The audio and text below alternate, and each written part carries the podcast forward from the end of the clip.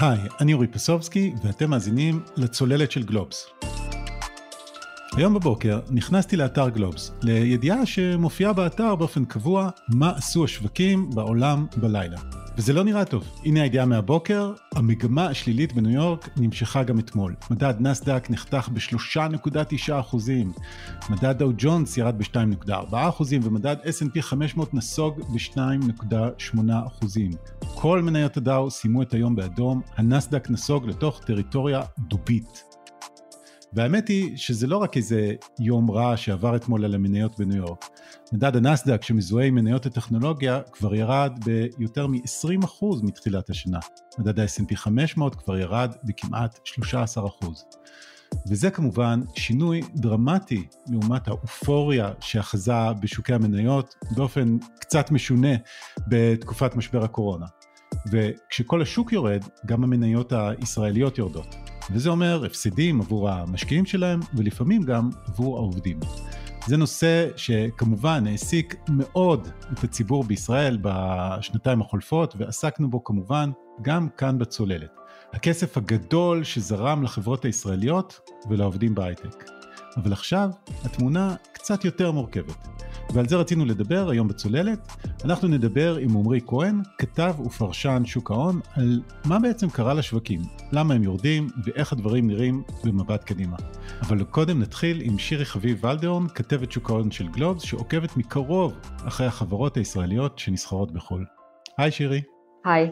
אז אולי כדאי להתחיל במניית חברת Global-E. כן, אה, חברת גלובל היא עוסקת בפתרונות לתחום ה e-commerce, אה, היא הונפקה בשנה שעברה, ובשבוע שעבר המניה שלה ירדה בערך ב-16 אחוזים. שזה די הרבה, ולמה החברה הזאת משמעותית? זה בעצם היה אירוע סמלי. המשמעות הייתה שמעכשיו כל חברות הטכנולוגיה הישראליות שהונפקו בשנה החולפת בוול סטריט נסחרות מתחת למחיר ההנפקה שלהן. אוקיי, okay, כלומר מי שקנה אותם ביום שהחברות האלה הונפקו בשוק, מחזיק היום במניה ששווה פחות. ממה שהייתה שווה ביום שהוא קנה אותה. נכון. אוקיי, אז בואי תקחי אותנו קצת אחורה לתחילת השנה שעברה, כדי שנבין מה קרה פה. נתחיל אולי יותר מוקדם, בערך באמצע 2020, אחרי ההלם הראשוני של הקורונה, התחילה okay. אוקיי. תקופה טובה מאוד לחברות טכנולוגיה.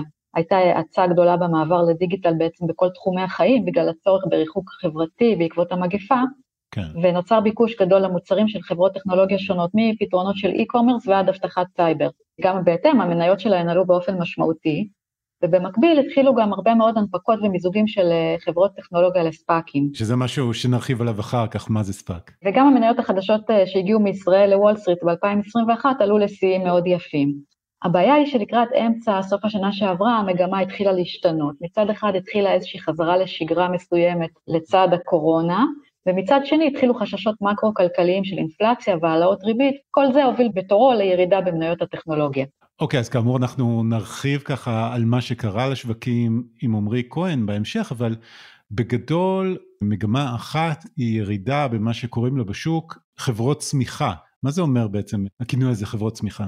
אז חברות צמיחה ובעצם כמעט כל חברות הטכנולוגיה החדשות שהגיעו לשוק הן כאלה, מדובר בחברות שמציגות צמיחה מהירה מאוד בהכנסות שלהן וגדלות בנתחי השוק שלהן, אבל לא תמיד הן רווחיות, ואפילו להפך, בשנה שעברה היו תקופות שהמשקיעים העדיפו לראות חברות לא רווחיות, כי מבחינתם זו הייתה אינדיקציה שהחברה משקיעה בעתיד שלה. אבל בהמשך, כשהתחילו באמת לחשוש מעליית ריבית, המשקיעים העדיפו אה, לפנות להשקעות בסקטורים יותר מסורתיים ובחברות רווחיות, גם אם הן לא מאוד צומחות. כלומר כל המקרים האלה שלפעמים אה, אנשים מרימים גבה איך זה שחברה שמפסידה שלא רשמה רווח מימיה מנפיקה בכל כך הרבה כסף זה בגלל שמשקיעים אומרים אוקיי היא מפסידה עכשיו אבל בעתיד היא תרשום רווחים יפים וההשקעה תחזיר את עצמה התיאבון אה, לחברות כאלה מתפוגג.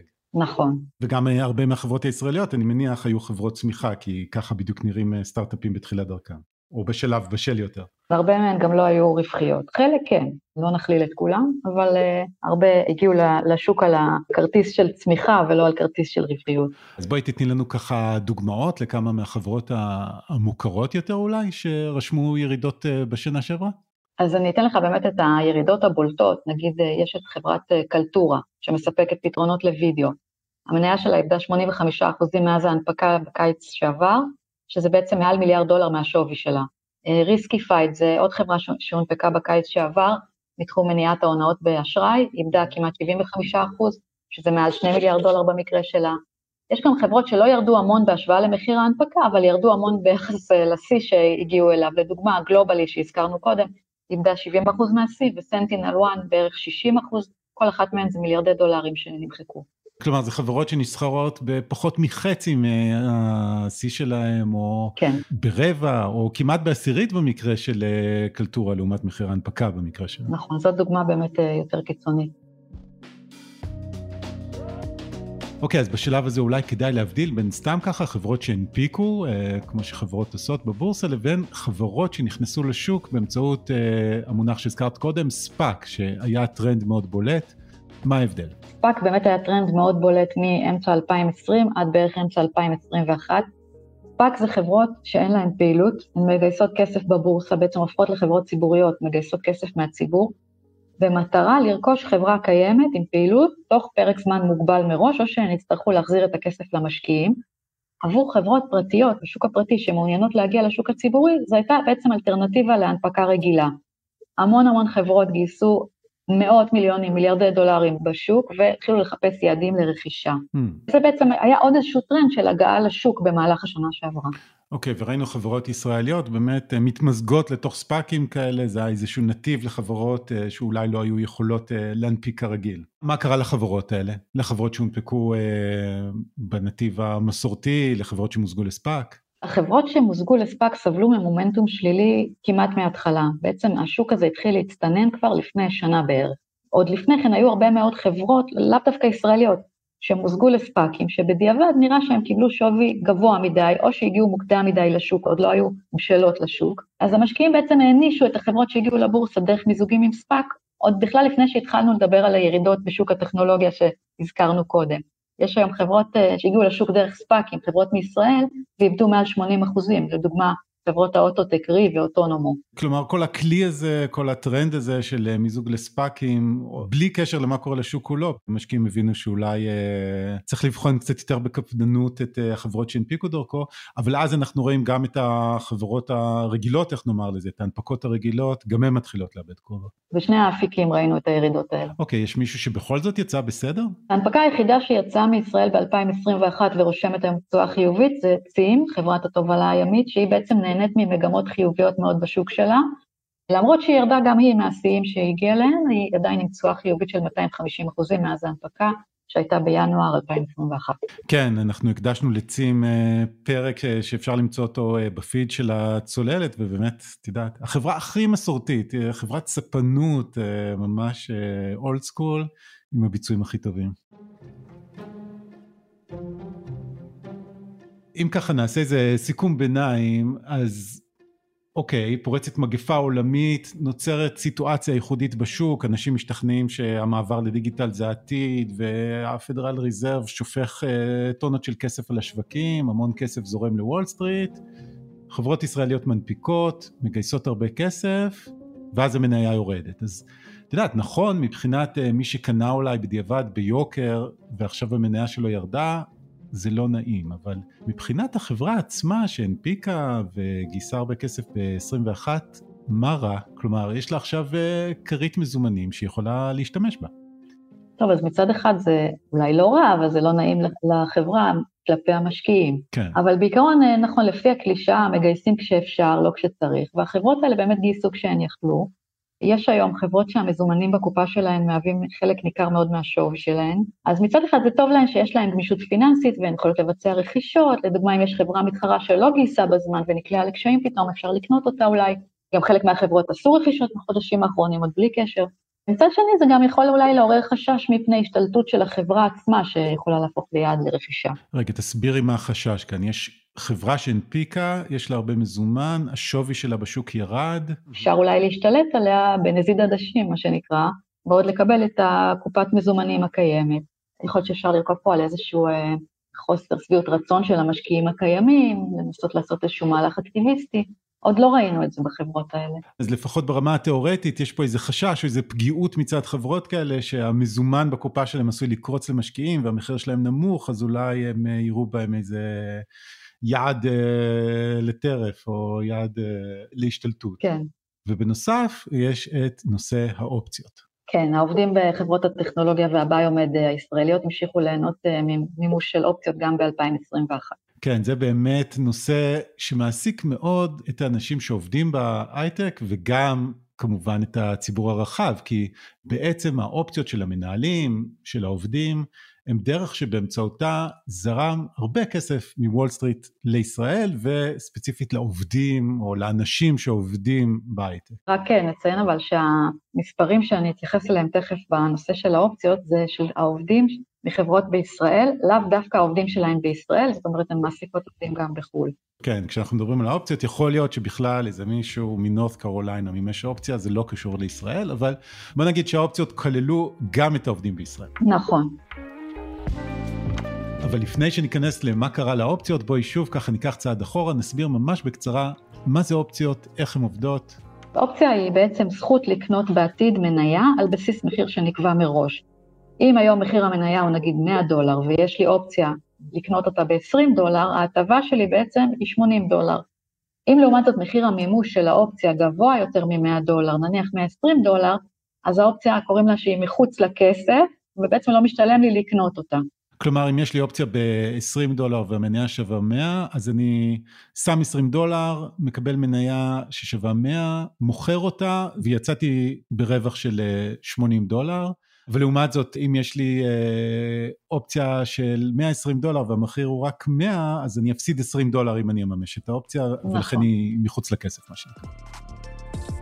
אוקיי, אז השבוע את מפרסמת בדיקה מקיפה מה קרה לאופציות של העובדים בחברות ההייטק הציבוריות, אה, כלומר כאלה שנסחרות, וחשוב אה, כאמור להגיד שלא כל העובדים האלה ישראלים, אבל חלק לא מבוטל מהם ישראלים. אז בסך הכל אה, מומשו בשנה שעברה אופציות שמגלמות הטבה של מעל 2.6 מיליארד דולר ב-49 חברות ישראליות, ונכון להיום ההטבה שקיימת באופציות שעוד לא מומשו וכבר ניתן לממש, היא למעלה משלושה מיליארד דולר. כלומר 2.6 מיליארד דולר הלכו לעובדים של חברות ישראליות בשנה החולפת, או הם אם הם כן. מכרו את המניות שלהם? חברות טכנולוגיה וביומד ישראליות. ויש עדיין שלושה מיליארד דולר באופציות שהם יכולים לממש ברווח. נכון, זאת ההטבה שנכון למחיר הנוכחי, אם המחיר ימשיך לרדת, גם ההטבה בעצם תקטן. בכל מקרה, אנחנו מדברים על הרבה כסף, אבל את יודעת, אני מניח שזה לא מתחלק אה, בשווה בשווה אה, על פני כל 49 החברות שבדקת, יש איזה חברה שאולי בולטת בהקשר הזה? יש את סנטינל uh, 1, שזאת חברת אבטחת סייבר שגייסה, שהנפיקה בשנה שעברה. Uh, העובדים שם מימשו ב-2021 אופציות שמגלמות הטבה של 464 מיליון דולר. מאנדיי, hmm. uh, שגם גייסה בשנה שעברה, במאנדיי מדובר על 330 מיליון דולר. חברת האסתטיקה הרפואית אינמוד, העובדים שם נהנו מהטבה בשווי 388 מיליון דולר, אלה באמת הבולטות. אבל יש גם מקרים שבהם המניה יורדת, כמו שהזכרת קודם, ואז ערך אופציות שלא מומשו, כלומר מי שעדיין מחזיק באופציות ולא קנה באמצעותם מניות, אז ההטבה שמגולמת באופציות האלה יורדת אה, בחדות יחד עם אה, מחיר המניה. נכון, זה בעצם הצד השני של המטבע, יש את החברות שהמניות שלהן ירדו מאוד בשנה האחרונה, ושם שווי של האופציות התכווץ. אה, לדוגמה, עם עובדי וויקס ולמונייד, היום הם מחזיקים באופציות שמגלמות הטבה של עשרות מיליוני דולרים בכל חברה, ובשנה שעברה הם החזיקו באופציות שמגלמות הטבה של מאות מיליוני דולרים. כמובן אלה רק שני מקרים, אבל זה מקרים בולטים, חברות מוכרות, וויקס ולמונייד, אז בעצם את אומרת, אם בתחילת 2021 הם ישבו על אופציות ששוות באופן תיאורטי מאות מיליוני דולרים, היום זה שווה רק עשרות מיליוני דולרים, כלומר זה ירידה די משמעותית. כן, אז אולי אפשר באמת להרחיב על וויקס כדוגמה. בוויקס בשנה שעברה, לפני שנה כשעשינו את הבדיקה, הם החזיקו אה, באופציות שניתנות למימוש, שהיו אז בשווי של הטבה של כמעט 700 מיליון דולר. עכשיו, חלק מהאופציות האלה מן הסתם מומשו במהלך אה, 2021. מה שלא מומש ומה שיש היום שניתן למימוש, שווה בסך הכל 50 ומשהו מיליון דולר. השווי של האופציות שהעובדים מחזיקים זה לא בהכרח אותן אופציות של שנה שעברה, חלקן אולי כן, אבל השווי אה, ירד מאוד. הבנתי. זה לא שעובדי וויקס אה, לא מימשו את, את האופציות שלהם במשך כל שנה שעברה ופשוט אה, הרווח התיאורטי שלהם נמחק, חלקם כן מימש את האופציות ובסך הכל הם נשארו עם אופציות אה, בשווי כמה עשרות מיליוני דולרים. נכון. אני מניח אה, שלפחות במקרה של העובדים שלא הספיקו לממש את האופציות שלהם, ו... או לא יכלו לממש עדיין את האופציות שלהם, ומחיר המניה ירד, יש פה איזו בעיה עבור החברה, כלומר זה לא מצב אידיאלי מבחינתה. אז מצד אחד אפשר להגיד שאולי נכניס את זה לפרופורציות, כי עובדים עדיין נהנו מהטבה של האופציות גם אם פחות משנים קודמות. אוקיי. Okay. אבל אה, זה גם עניין פסיכולוגי, ובאמת יכול להיות שאם המגמה הזאת תימשך, זה עלול בשלב מסוים להקשות על חברות שזה קורה בהן, לגייס עובדים חדשים או לשמר עובדים קיימים, לעומת חברות אחרות שבהן אולי שווי האופציות היום יותר מאשר היה קודם. כי מה החישוב פה מבחינת העובד? זה חלק בעצם מחבילת התגמולים שלהם, הם לוקחים את זה בחשבון מן הסתם. יכול להיות שברמה הפסיכולוגית הם כבר חשבו שיש להם איזשהו סכום ביד שלא קיים כרגע. אוקיי, okay, אז עד עכשיו דיברנו על מה שהיה ב-2021, עכשיו מתפרסמים כל הדוחות שעל בסיסם אפשר אה, להבין מה היה בעצם, מה במבט קדימה? נצטרך לחכות ולראות כמו כולם מה יקרה בשווקים, אה, רק נזכיר שעכשיו מתחילה עונת הדוחות של הרבעון הראשון של 2022, ויהיה מעניין לראות איך זה ישפיע על השווקים. שירי חביב ולדון, תודה רבה. תודה רבה. אוקיי, okay, אז המניות הישראליות כמובן מעסיקות אותנו uh, בישראל, אבל הן חלק מסיפור גדול הרבה יותר, שעליו רצינו לדבר עם עמרי כהן, כתב ופרשן שוק ההון אצלנו בגלובס. היי עמרי. היי אורי.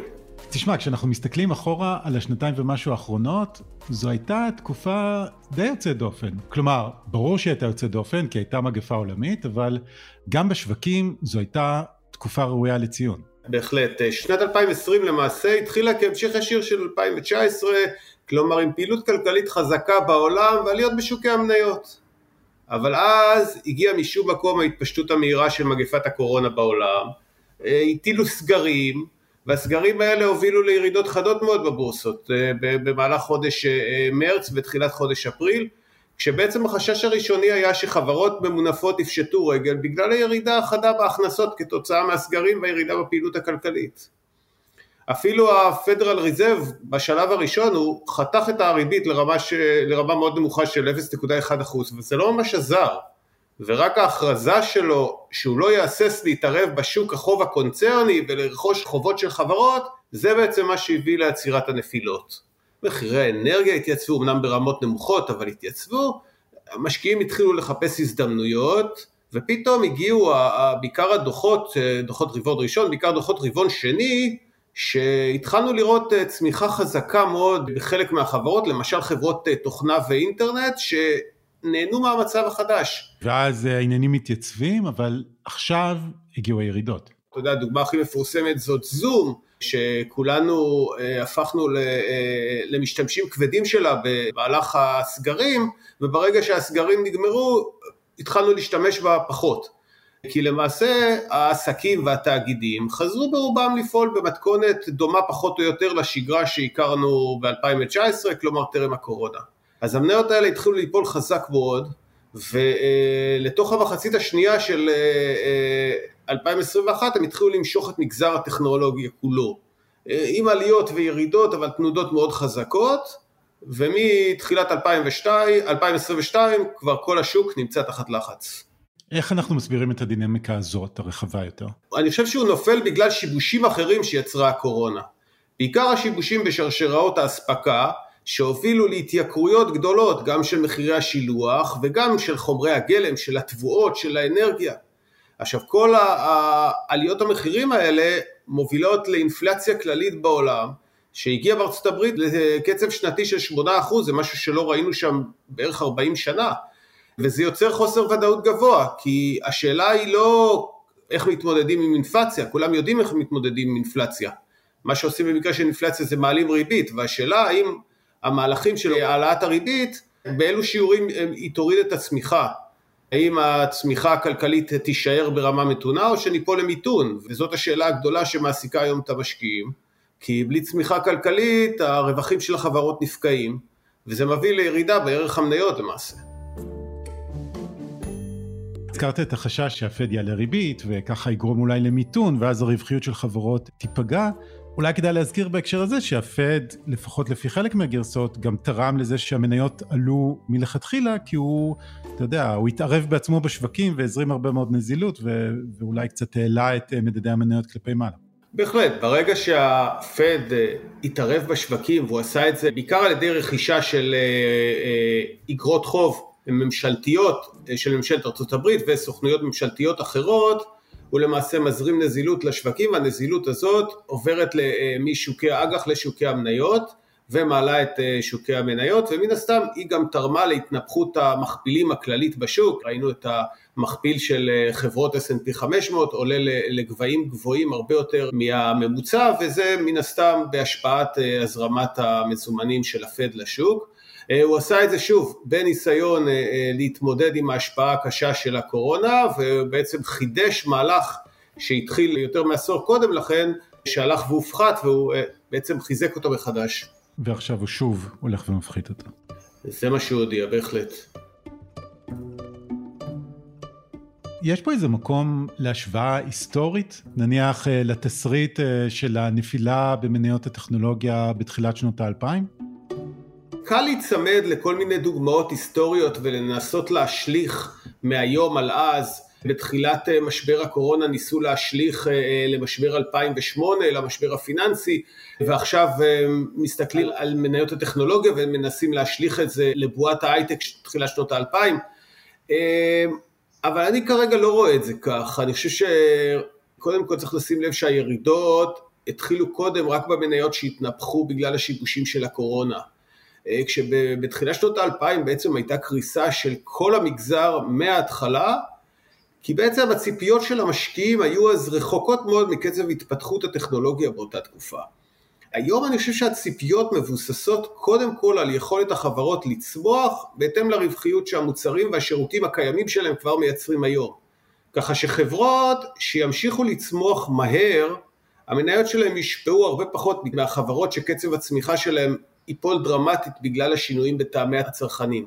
אז אני חושב שהשינויים יהיו הרבה יותר שונים בין מניה למניה מאשר אה, אה, שראינו אז לפני אה, עשרים וכמה שנים. כלומר בעצם אתה אומר, זה לא שכל מגזר הטכנולוגיה הולך להתרסק בגלל שאיזה בועה אה, אה, ענקית התנפחה אה, סביב אופוריה כזאת סביב מגזר הטכנולוגיה, אלא זה משהו יותר ממוקד, כלומר חשבנו שחברות מסוימות ימשיכו לזנק כי כולנו נעבוד מהבית מעכשיו אה, ועד עולם, אבל הסתבר שזה לא המצב ועכשיו השוק מתקן את עצמו. בהחלט, והמניות האלה כבר נפלו בשעה שאחרות המשיכו לעלות כי העסקים שלהם המשיכו להיות טובים.